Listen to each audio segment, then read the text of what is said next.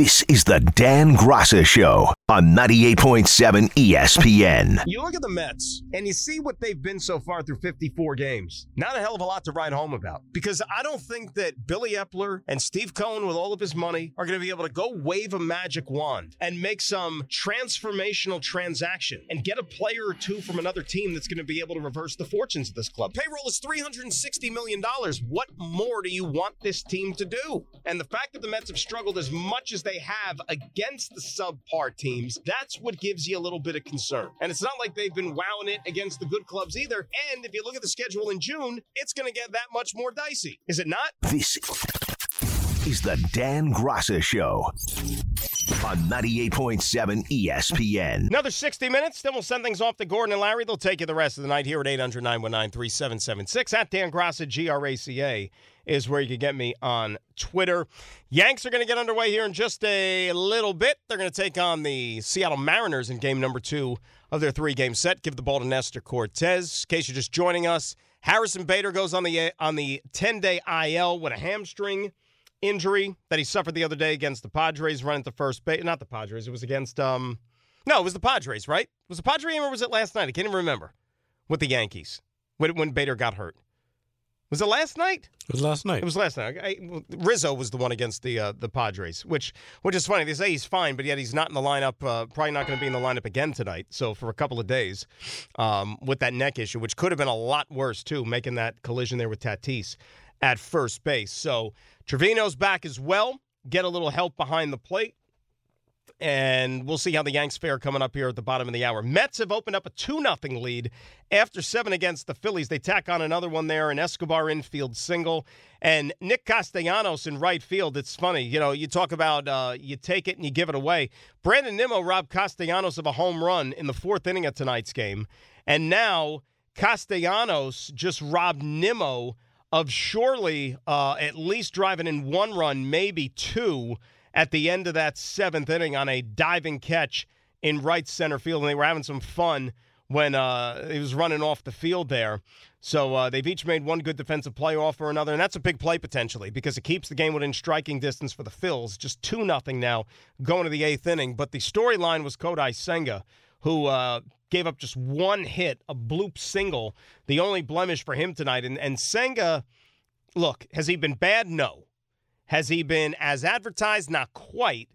But he has been that guy more often than not at Citi Field. He's been outstanding at home. You know, I just saw a stat. The last 3 home starts for Senga's ERA is like 0.4. He's been tremendous. It's on the road where he's got to figure some things out. You know, he's pitching to an ERA north of 6 away from Citi Field. So I understand that all of these ballparks are new to him. And maybe there's a little bit more comfort and familiarity to that mound at Queens, but that's what it means to be a big league pitcher and a successful one, right? You're going to have to be able to make all these adjustments and to be able to, you know, take whatever you do at home and do it as well on the road. And that's what the Mets are banking on, giving this guy all the money that they invested in him. And, you know, making some decisions like letting Bassett walk and letting Taiwan Walker go and, you know, deciding to go all in on a guy like Senga to join Verlander and Max Scherzer in this starting rotation. So that's where we stand with the baseball. Speaking of the Yankees, as I said, you had 3 of the injured guys down at Somerset today. Josh Donaldson, Giancarlo Stanton, and Tommy Kahnle. Here was Stanton before today's game saying that not going to be that much longer. I'm ready to go. I just need to get some games under my belt or some at-bats at least. Okay. So what do you make of the offense thus far? They're going off, so it's fun to watch, and, you know, of course I want to be a part of it. So Stanton dealing with the hammy. Hopefully he'll be back home soon. Remember, Yankees are going out to L.A. after the Seattle series, and that is, you know, Stanton's neck of the woods, his old stomping grounds there where he grew up in California. So we'll see if he's able to join them. That is the plan. At least for one Josh Donaldson, so he says. How you feeling? Good. Everything's been going well. And what's the next step for you after this, assuming that all goes well today? If everything goes well today, I think I'm going to be flying out to L.A. the next day or so. Yeah. And you hope to be activated for that series? I think that's the plan as of right now.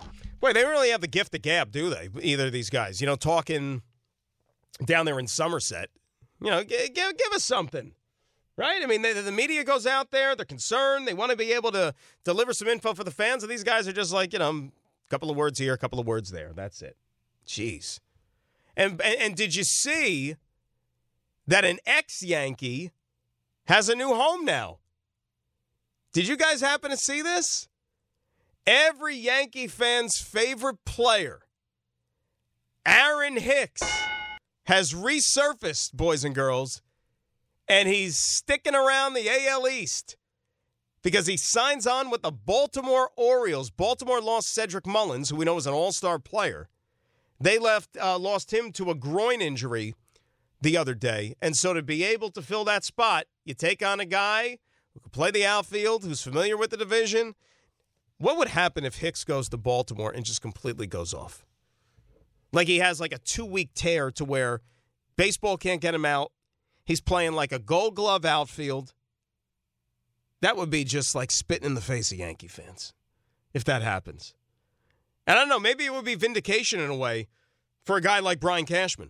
Because Cashman was the guy who believed in him, bringing him over from the Minnesota Twins, doubling down, essentially giving him that contract extension because he thought he was going to be a big piece of the future, loved his game, analytically friendly, all those things. But it was, look, Aaron Hicks' tenure here with the New York Yankees is going to be probably one of the more forgettable ones that we have seen in a very, very long time. Plain and simple.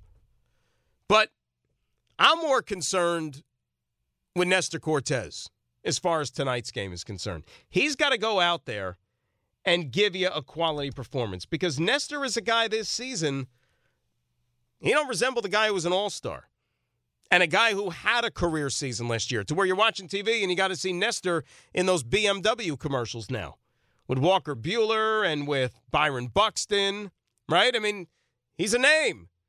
People know who he is. He's getting national commercials. If he's pitching to a 5.3 ERA, he ain't going to be in no BMW commercials anytime soon. They're going to switch Nestor Cortez to like the Ford Focus. Those are the type of commercials he's going to be doing. And nothing wrong with the Ford Focus, by the way. It's a very efficient vehicle. Gets you from point A to point B, gets you exactly where you want to go. Nothing wrong with that. Great on gas mileage. But I don't think that Nestor Cortez is going to be taking in a big check or anybody. They don't have it in the budget, by the way, to pay baseball players to endorse their cars is essentially what I'm saying here. But Nestor's got to be better. Was not good last time out against the Baltimore Orioles. Remember, third time through the order, that nightmare of a seventh inning, and it all came unraveled for him there. Got to be more consistent. Has to be. And, you know, that lineup, as you heard Giancarlo Stanton talk about, I was really, really impressed with how they performed last night against Bryson Miller. Bryson Miller, the youngster for the Seattle Mariners, what he had done in his first 5 starts was almost historic. You know, at the rate of strikeouts, runs allowed, walks. Like nobody had ever done that in the history of baseball in their first 5 starts. And then the Yanks go in there last night and just completely bludgeon them all over the yard. Now tonight you got Logan Gilbert, who's another one of these live young arms that the Mariners have. You know, they're building something kind of special there when you're looking at that rotation. You know, there's a lot to be excited about if you're a Mariner fan. And then you got Kirby pitching tomorrow night. So the Yanks are seeing 1, 2, 3. You know, Seattle's 3 young, quality right-handed starting pitchers in this series. And remember, a guy like the kid we saw last night, he's only up here because Robbie Ray went down. And that's a former Cy Young winner.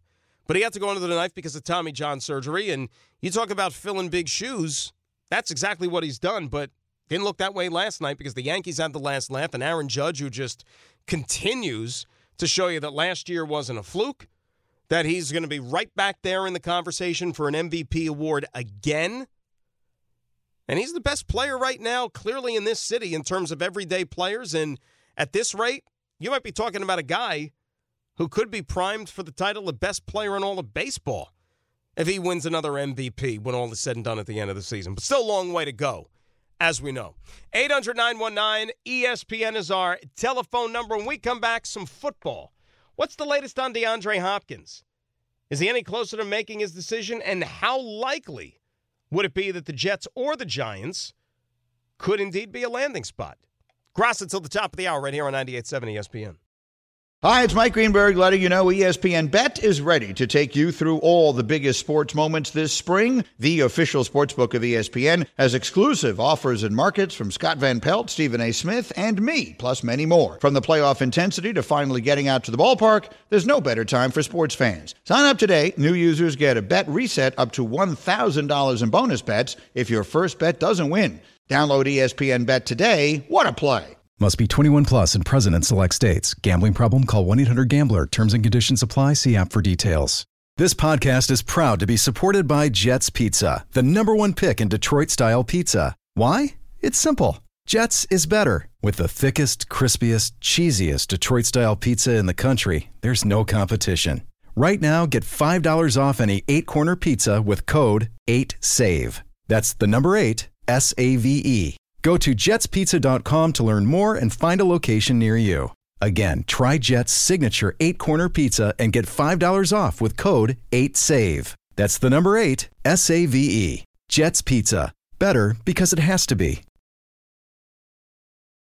This is the Dan Grasso Show on 98.7 ESPN. Give me the name of your show.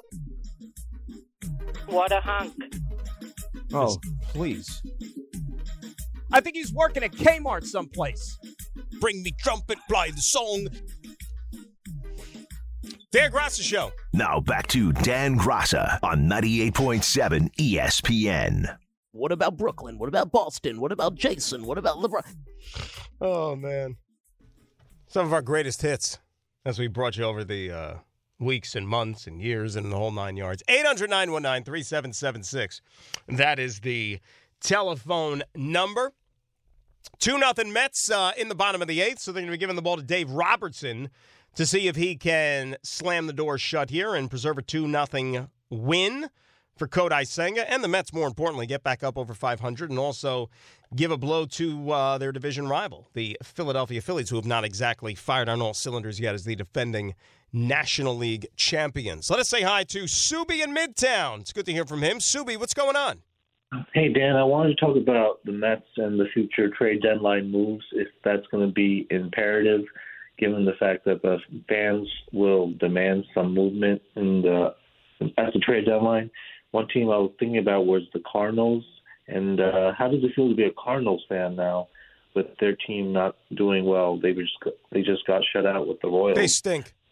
I'm just wondering, you know, if teams are willing to just give players away at this point, and the Mets, you know, adding on salary in some way. That's all I got to say. Good question, Subi. Thanks for the phone call. And it's funny you mentioned that because I was having that discussion with a buddy of mine yesterday, as a matter of fact. When is it considered not early anymore, right? There have been some big trades that have been made early in the season. I mean, look, I know the circumstances were a little bit different, but it was like a week ago was the 25th anniversary of the Mike Piazza trade that brought him to the Mets. So think about that, late May, right? Transformational deal. You know, a couple of seasons back, Willy Adames, you know, was traded by the Tampa Bay Rays to the Milwaukee Brewers, helped turn around Milwaukee season, and allowed Wander Franco to be called up to get consistent playing time. You look around baseball right now, and yes, it's going to be June in a couple of days. And the trade deadline, remember, is August 1st. So we're still 2 months away from that. And you have a lot of clubs right now that might decide, we want to see how this plays out.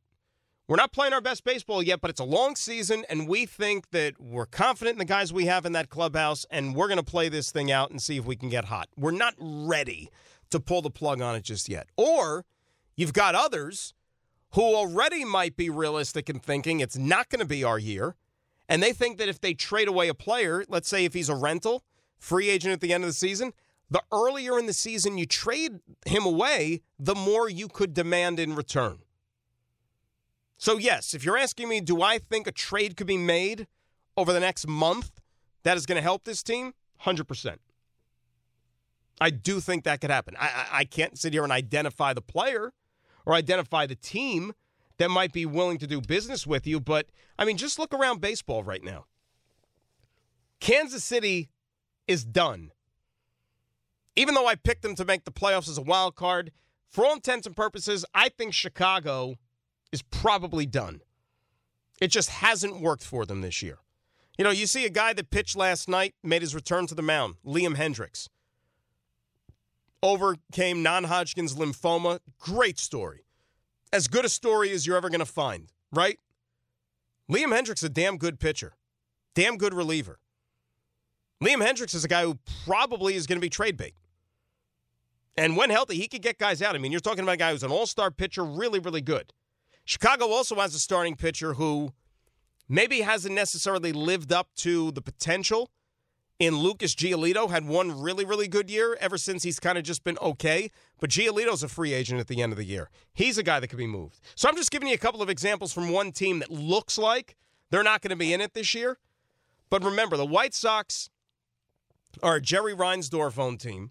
Jerry Reinsdorf is one of these guys who isn't necessarily overly willing or eager to just throw in the towel and wave the white flag. After all, this was the same guy who decided to bring Tony La Russa out of retirement a couple of years ago and have him manage the club because he thought they could be a winner. You know, Oakland is obviously done, but who do you want on Oakland that's worth a damn that's going to be able to help you? I can't think of anybody. You look at the rest of the National League. I mean, I could sit here and tell you that Colorado is done. They won't cop to it yet. But in the National League, there's only 6 teams that have winning records and are above 500. So that would be reason alone to maybe be a little bit more patient if you're these clubs, to not just say, we're done, who do you want, let's do business. But in the next few weeks, I think that certainly keep your eyes on the transaction wire and the rumor mill. All right. Football, we talked about DeAndre Hopkins the other day. Cut loose by the Arizona Cardinals. Guy's got a lot of ability. Top wide receiver. Jets could use him. Giants could use him. I think the Giants could use him more because I think the Jets have a better crop of wide receivers than the Giants do at this point. Right now, I think Darren Waller is the guy who's going to be the Giants' number one target this year for Daniel Jones, and he's a tight end. You know, their collection of wide receivers is just okay. It's not great. Jets could easily just start the season tomorrow, and I think you'd be more than comfortable with the stable of wideouts that they have. But the salary cap space is going to be the challenge for both of these teams in order to facilitate any sort of a transaction, maybe someone like a DeAndre Hopkins. Jets have about $7 million in cap space. Giants have even less. They're at like 4.5. So they would have to get extremely creative to be able to make that happen. And more importantly, the player is going to want to have to take less and just buy into the notion that I want to win a championship, and I'm going to do exactly what it takes. I'm going to give up more. I'm going to play for less. We don't know if DeAndre Hopkins is willing to do that. Remember, earlier in his career when he was with the Houston Texans, best quarterback that he had there was Deshaun Watson, right? Last couple of seasons when Hopkins was in Houston, that's when Watson came along. So now Watson is in Cleveland. Put all the, you know, massage stuff behind him and all is forgiven with his, you know, 200 plus million guaranteed contract. So Watson was at a golf event today that the Browns were doing, and he discussed the rumors of possibly maybe being reunited. Well, me and D-Hop, we just naturally talk. We've been talking since, you know, the Houston days, and then also whenever he left for Arizona, we were always talking. So, you know, he's always been a brother of mine since I was coming out of high school. Our connection, our relationship has always been great, and I know there's a lot of things swirling around in the media of, you know, him possibly coming to Cleveland, and, you know, for me, my answer to that is, of course, we would love to have him. He knows that. We had a lot of connections, but, you know, that's kind of out of my range of things, of kind of coordinating things. So all I can do is, you know, make a call and see what happens, let AB do the rest. Harvey, do we have that cut from DeAndre Hopkins, the one from the other day when he was on the I Am Athlete podcast? We played it the other day. It should be up there. It's going to have to come down to the player at the end of the day. Look, all of the things that DeAndre Hopkins says that he wants, and as a matter of fact, I will tell you right now, or he'll tell you right now, this is the Brandon Marshall vehicle, the I Am Athlete pod. DeAndre Hopkins, what he wants in a new team. I've been through 3 to 4 GMs in my career. So a stable management, a QB who loves the game, QB who brings everybody on board with him, pushes not just himself, but people around him, and a great defense. I think defense wins championships. Good GM, stable front office, good defense, good quarterback. All right, that shouldn't be too hard to find, right? Because there's only so many teams that are going to be able to offer all of those things if that's what the player is looking for. You know, the usual suspects, you're talking about the Buffalo Bills, the Baltimore Ravens, Kansas City Chiefs. They put New England's name in there. You know, like that one was kind of floating around, but, I mean, does New England fit that criteria? Just the last part that he was talking about with a quarterback. New England has a real good quarterback. You think Mac Jones is somebody that DeAndre Hopkins is going to be like, oh, yeah, I want to go play with that guy? No. I know I wouldn't. Look, when push comes to shove, I think he's going to end up with the Kansas City Chiefs. And it's going to have to be a situation where he agrees to take less. Now, look, maybe he looks at one of these New York teams and decides they've got everything I'm looking for. I think the Jets, if defense means something to him, I think the Jets probably are ticketed to have a better defense than the Giants for the upcoming season. So stable management, right? Joe Douglas been here for a few years. I don't think he's going anywhere, especially with his track record of drafting players over the last couple of seasons and really continuing to add to this foundation. You got the quarterback in Aaron Rodgers, and last year they were a top-5 defense. So the Jets would seem to make a heck of a lot of sense for a guy like DeAndre Hopkins. Now, would they be able to talk turkey and be able to work out a contract? Don't know. Like I said, you've got $7 million of cap space to work with. Corey Davis is still on this team, and he's due to be charged about $10.5 million for the upcoming season. I can't see a scenario where both Corey Davis and DeAndre Hopkins would be on this roster. It would have to be one or the other.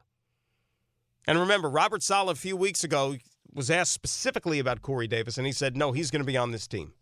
So maybe they think they are okay, and they're good to go at the position, which is such a far cry, too, from how things used to be with this team, especially at the wide receiver position and, you know, some of the guys that when Sam Darnold was here, he was throwing to where you look at it now and you say, got some pretty good depth. Right? You've got winning players, capable players, probably as talented a wide receiver room as they've had in a good long time. You add Hopkins to that mix, now you take it to even a greater level. 800-919-3776. That is the telephone number. Speaking of those Jets days, former Jet weighing in on his time with the team and how things may have gone wrong. We'll tell you who, we'll tell you what. Coming up next. Grasso Show till the top right here on 98.7 ESPN. We all know breakfast is an important part of your day. But sometimes when you're traveling for business, you end up staying at a hotel that doesn't offer any. You know what happens? You grab a cup of coffee and skip the meal entirely. We've all been there. But if you book a room at La Quinta by Wyndham, you can enjoy their free Bright Side breakfast featuring delicious baked goods, fruit, eggs, yogurt, and waffles. And really, who doesn't want to start their day with a fresh, hot waffle? Tonight, La Quinta, tomorrow you shine. Book direct at LQ.com. This is the Dan Grasso Show on 98.7 ESPN. Harvey, hit the damn music. Hi, go Mets, yeah! Hi, go Mets, yeah! Kodai Senga, Brandon Nimmo, Francisco Lindor. I don't think I'm leaving anybody out, right? Those are the three guys largely responsible for the win tonight. Mets get a W. They blank the Philadelphia Phillies by the final of 2-0 to kick off the series on the right note. Now, they make you sweat, absolutely.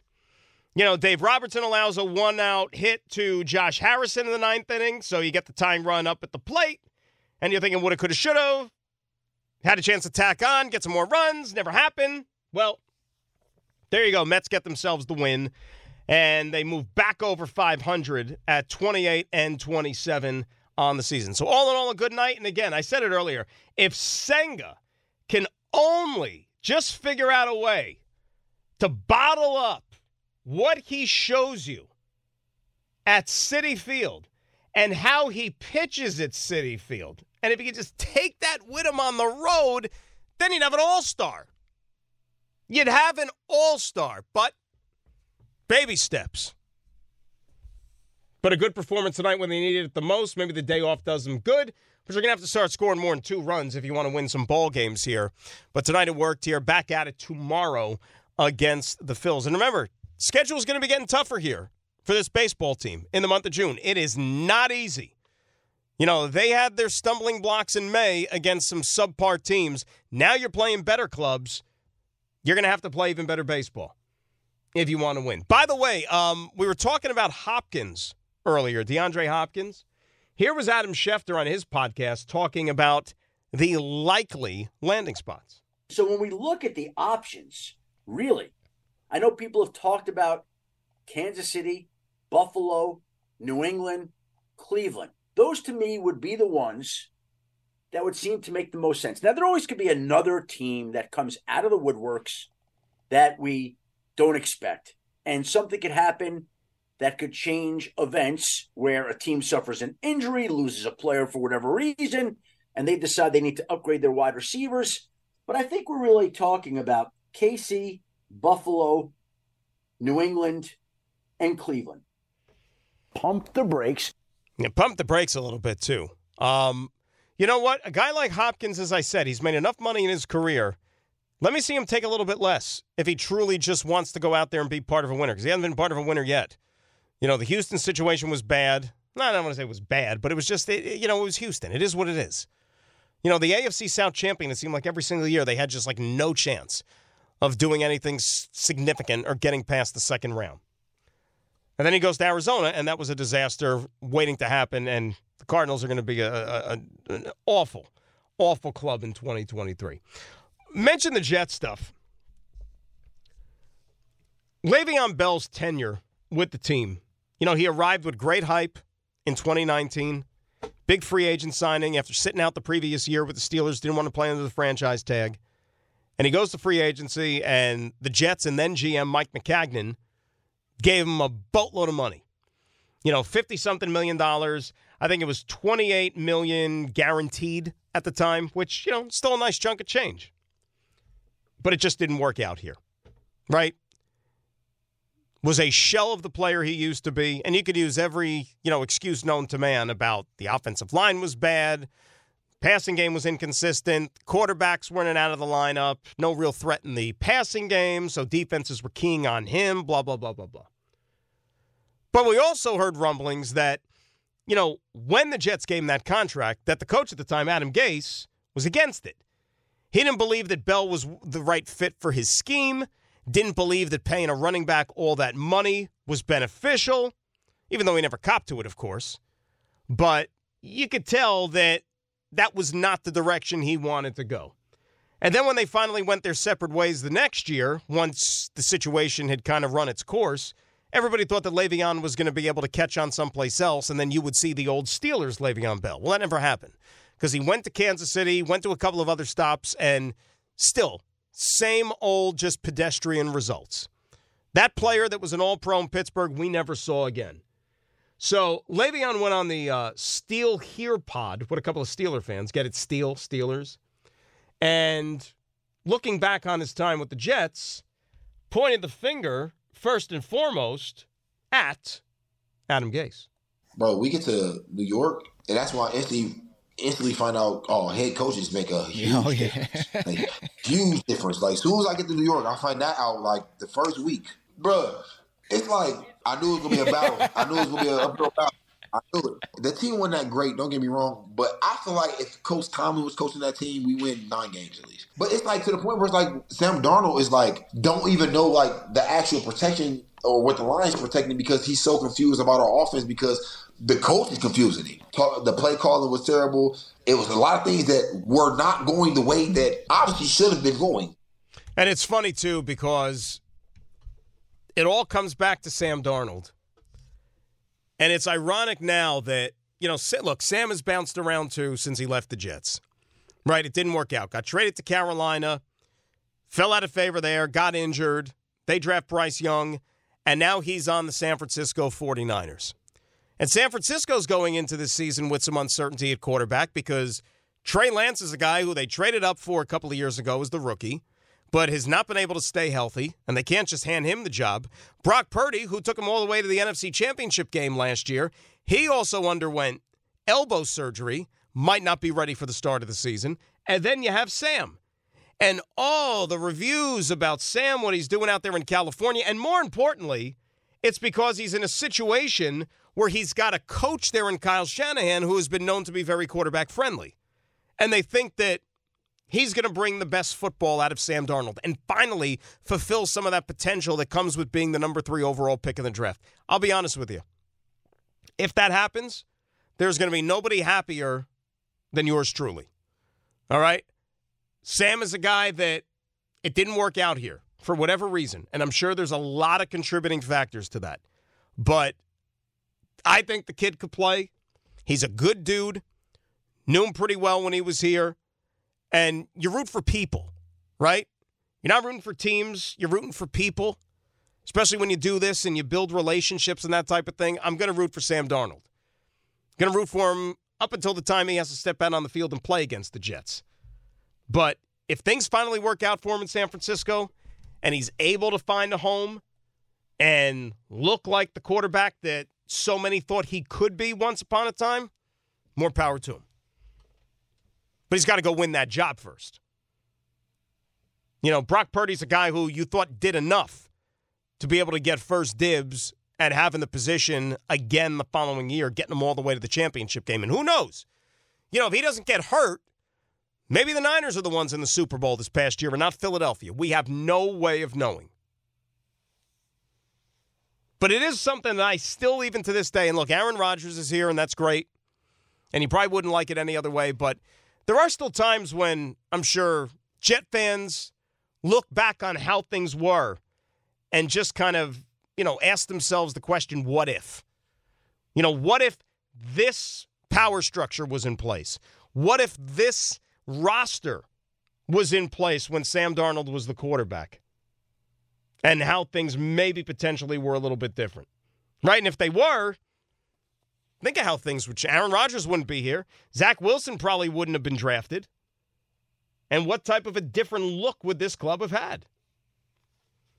800-919-3776. That's the telephone number. We hope to hear some Met postgame before we sign off. If not, Gordon and Larry, I'm sure, will have that stuff for you. When we come back, we'll talk about the new Jet quarterback in Aaron Rodgers and what he's been up to. And the latest on the Rangers search for a new head coach.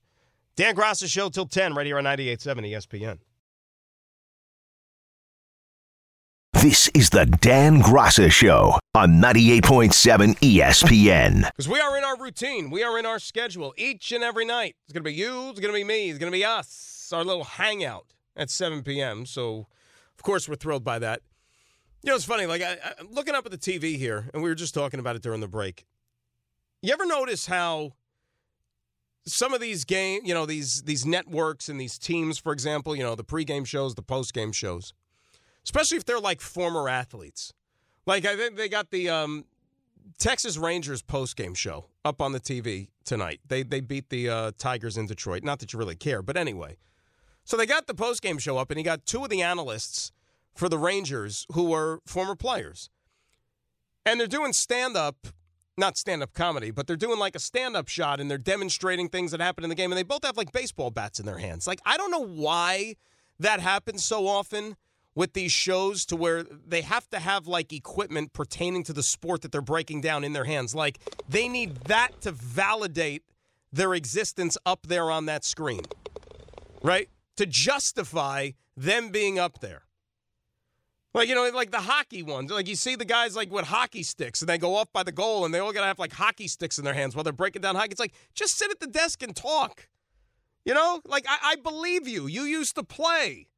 I'm familiar with the name. I could go to the internet. I could go to, you know, Baseball Reference or whatever it is, and I could see your body of work. You don't have to convince me. It's just like, what are we doing? I don't know. Jimmy in Astoria is up next here on 98.7 ESPN. Jim, how are you? Hey, man, I'm doing well. How you doing? Good, Jim. What's going on? Nothing much, man. I just want to say I love listening to the show. Unfortunately, I'm working day a lot now, so I don't get the chance to listen, but I got to download the ESPN radio app. I got to give you the plug there and listen to you a little bit. ESPN New York app. Make sure you get the right one, though, Jim. ESPN New York? Yep. Sorry about that, boss. That's so good. I thought you made a great point kind of playing the what-if game with the New York Jets, and like a lot of Jets fans, I think you can play that game with a lot of things, but I think that one thing leading into that draft when we drafted Wilson, you know, I had a lot of conversations with my buddies. We're all Jets fans. And for me, leading to Zach Wilson's pro day, I thought the Jets were not lying about the fact that they really liked Sam Darnold. But I think after Zach Wilson's pro day, they kind of fell in love with him. But if you want to play the what-if game, if he doesn't have that pro day and we have Sam Darnold and we trade down from the number 2 and we get a plethora of picks and kind of surround him with some of the talent that we're starting to now accumulate now, it's very intriguing kind of thinking about what the team might have been with a Darnold going into a more experienced year, obviously not having Wilson as a rookie. And I'm just kind of curious to hear your thoughts and maybe some other folks in terms of, you know, what we might have been able to grab and if, you know, if the regime had kind of bought into Darnold, like what you think that might have looked like if we had kind of traded down and kind of just taken those assets instead of taking. It is one hell of a what if, right, Jim? And that's kind of what I was alluding to there. And I thank you for the phone call. You get back to us. I think at that time they weren't quite ready to win yet. You know, so that was what, 2021.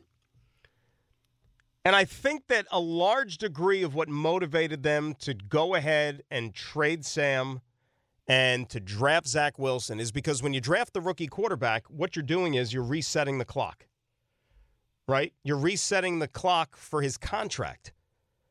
And the quarterback, as we know, look, the quarterback is going to be the highest paid player on a team. It's going to eat up a ton of your salary cap. So if you have a rookie, and in this case it was Zach Wilson, on a very team-friendly deal, even though he was the second pick in the draft, but you have that for 5 years, that allows you to beef up the rest of your roster. And that's what Joe Douglas and company intended to do over that, you know, 2-3 year period. Continue to surround the quarterback with talent, and then by the time the quarterback gets to the year 3, because that's what the goal was supposed to be. 2023 was always the season that the Jets, when they mapped this thing out, when Joe Douglas got there, right, in you know, late in the 2019 offseason, they mapped 2023 as this is the year it's all going to fire, right? This is when we're going to have enough talent. We should have our quarterback, and let's go win this thing. Now, a funny thing happened along the way. They got their quarterback. It just wasn't the rookie. It ends up being a guy who's a future Hall of Famer and a 4-time MVP in Aaron Rodgers. But they like the roster. The roster's good enough to win. Quarterback is icing on the cake. So I still think they achieved their 2023 objective, but maybe a couple of the parts are a little bit different than what they originally envisioned. But I don't know if they would have held on to Sam Darnold and taken somebody else with that number 2 pick, for example. I don't know if it would have worked in the same way. Right? Would Rodgers be here? Would he not be there? Do we know for a fact that Darnold would have succeeded in 21 or he would have succeeded last year to where then they would have still been faced with this decision to go get Rodgers for the 23 season? It's all one big what-if game, right? It's just one giant what-if.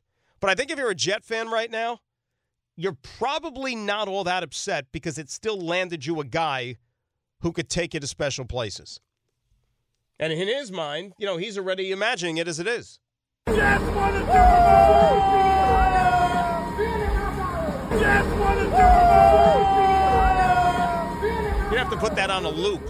Jets won the Super Bowl. That was Aaron Rodgers at the Taylor Swift concert over the weekend when they were dropping confetti at the end of the show, and, you know, he and a couple of buddies, they filmed it and put it on the phone and they put it on social, you know, and Jets won the Super Bowl. And I'll tell you, Aaron Rodgers, he's certainly making his way around our area, is he not? And remember all the concern that, oh, well, he comes here, you know, he's not going to be very present. He's going to, not be here for OTAs. He's going to disappear all offseason. You're not going to see him again. He's not going to like it here. He's not going to deal with the media well. Remember all those kind of concerns and questions that folks were having? Couldn't be further from the truth. I would say that he's acclimating himself pretty damn well. And everything that he said about being in this area, practice is what you preach. And certainly he looks like a guy who's having a good old time. And the thing he posted on his Instagram last night about, my new home, MetLife Stadium, and how great everything is here and blah, blah. Guy wants to be here. It's legitimate. He's genuine. He's sincere. All this stuff in the offseason, it might mean nothing. Might mean everything. And ultimately, you're going to be judged by what you do out on the field come September. But so far, so good. And he looks like he's having a good old time now. And he is essentially the face of the franchise. And it's a long time that if you as a Jet fan have had this much to be excited about before a season gets underway. I'm going to actually be out there tomorrow. It's another one of those OTA days where they allow the media to be there. So I'll be out there getting a look up close at Mr. Rodgers, and we'll report back tomorrow night, of course, at 7 o'clock as to how things go throughout the day. Hey, by the way, don't forget to come out and see DiPietro and Rothenberg live on Thursday, June 1st. That's this Thursday, starting at 6 a.m. from Publicans in Manhasset for a special pregame broadcast and music from Randy Zoo. It's just steps away from Manhasset Station on the LIRR, where after the show, the crew are going to take the train to Citi Field and tailgate in Lot F before the matinee game. It's the pregame party with Rick and Dave, brought to you by New York Structural Steel Painting Contractors Association, the Window and Glass Dealers Association of New York, and Tullamore Dew Irish Whiskey. I believe he got Scherzer going in that one on Thursday. So a good pitching matchup for anybody going to the game. Yeah, it's Scherzer against Taiwan Walker. Former Met teammates toeing the rubber on Thursday afternoon there. Should be a lot of fun, as a matter of fact. A lot of fun for the Yankees right now because they are off and running here quickly. In Seattle, boy, they are really making these youngsters with the Mariners work pretty hard. 3 in the first inning tonight, and they're still batting. You have IKF, of all people, with a 2-run single. And then you got Bowers with a sacrifice fly to make it 3-0. Got to be a little bit relaxing for Nestor that before he even throws a pitch, that he's got himself a 3-run cushion in inning number 1. So maybe the Yanks continue their winning ways here out in Seattle against a really, really good Mariners team. Also, one of the things we didn't mention today, and we're running out of time, Bob Myers stepped down, the longtime president GM of the Golden State Warriors. I would say he's compiled a nice little resume with the 4 championships, 6 trips to the finals, and he just says it's about time. He was doing it for a dozen years. But if you read between the lines and you've kind of been following the situation from afar, it sounds like that maybe the owner, Joe LaCobb, had something to do with this a little bit. And Joe LaCobb's got a son who he wants to have a little bit more say and influence in the organization. I'm sure somebody like Bob Myers was like, I'm not going to put up with this. I can have any job I want. I've accomplished enough. My legacy is secure. Borderline Hall of Fame resume. I'll see what else is out there. So we'll see what the trickle-down effect is for that. That's going to do it for us, though, tonight. Thanks to Julian and thanks to Harvey. We will talk to you again tomorrow, coming up at 7, right after TMKS. Dan Grasso saying good night. Gordon and Larry up next here on 98.7 ESPN. This is the Dan Grasso Show on 98.7 ESPN.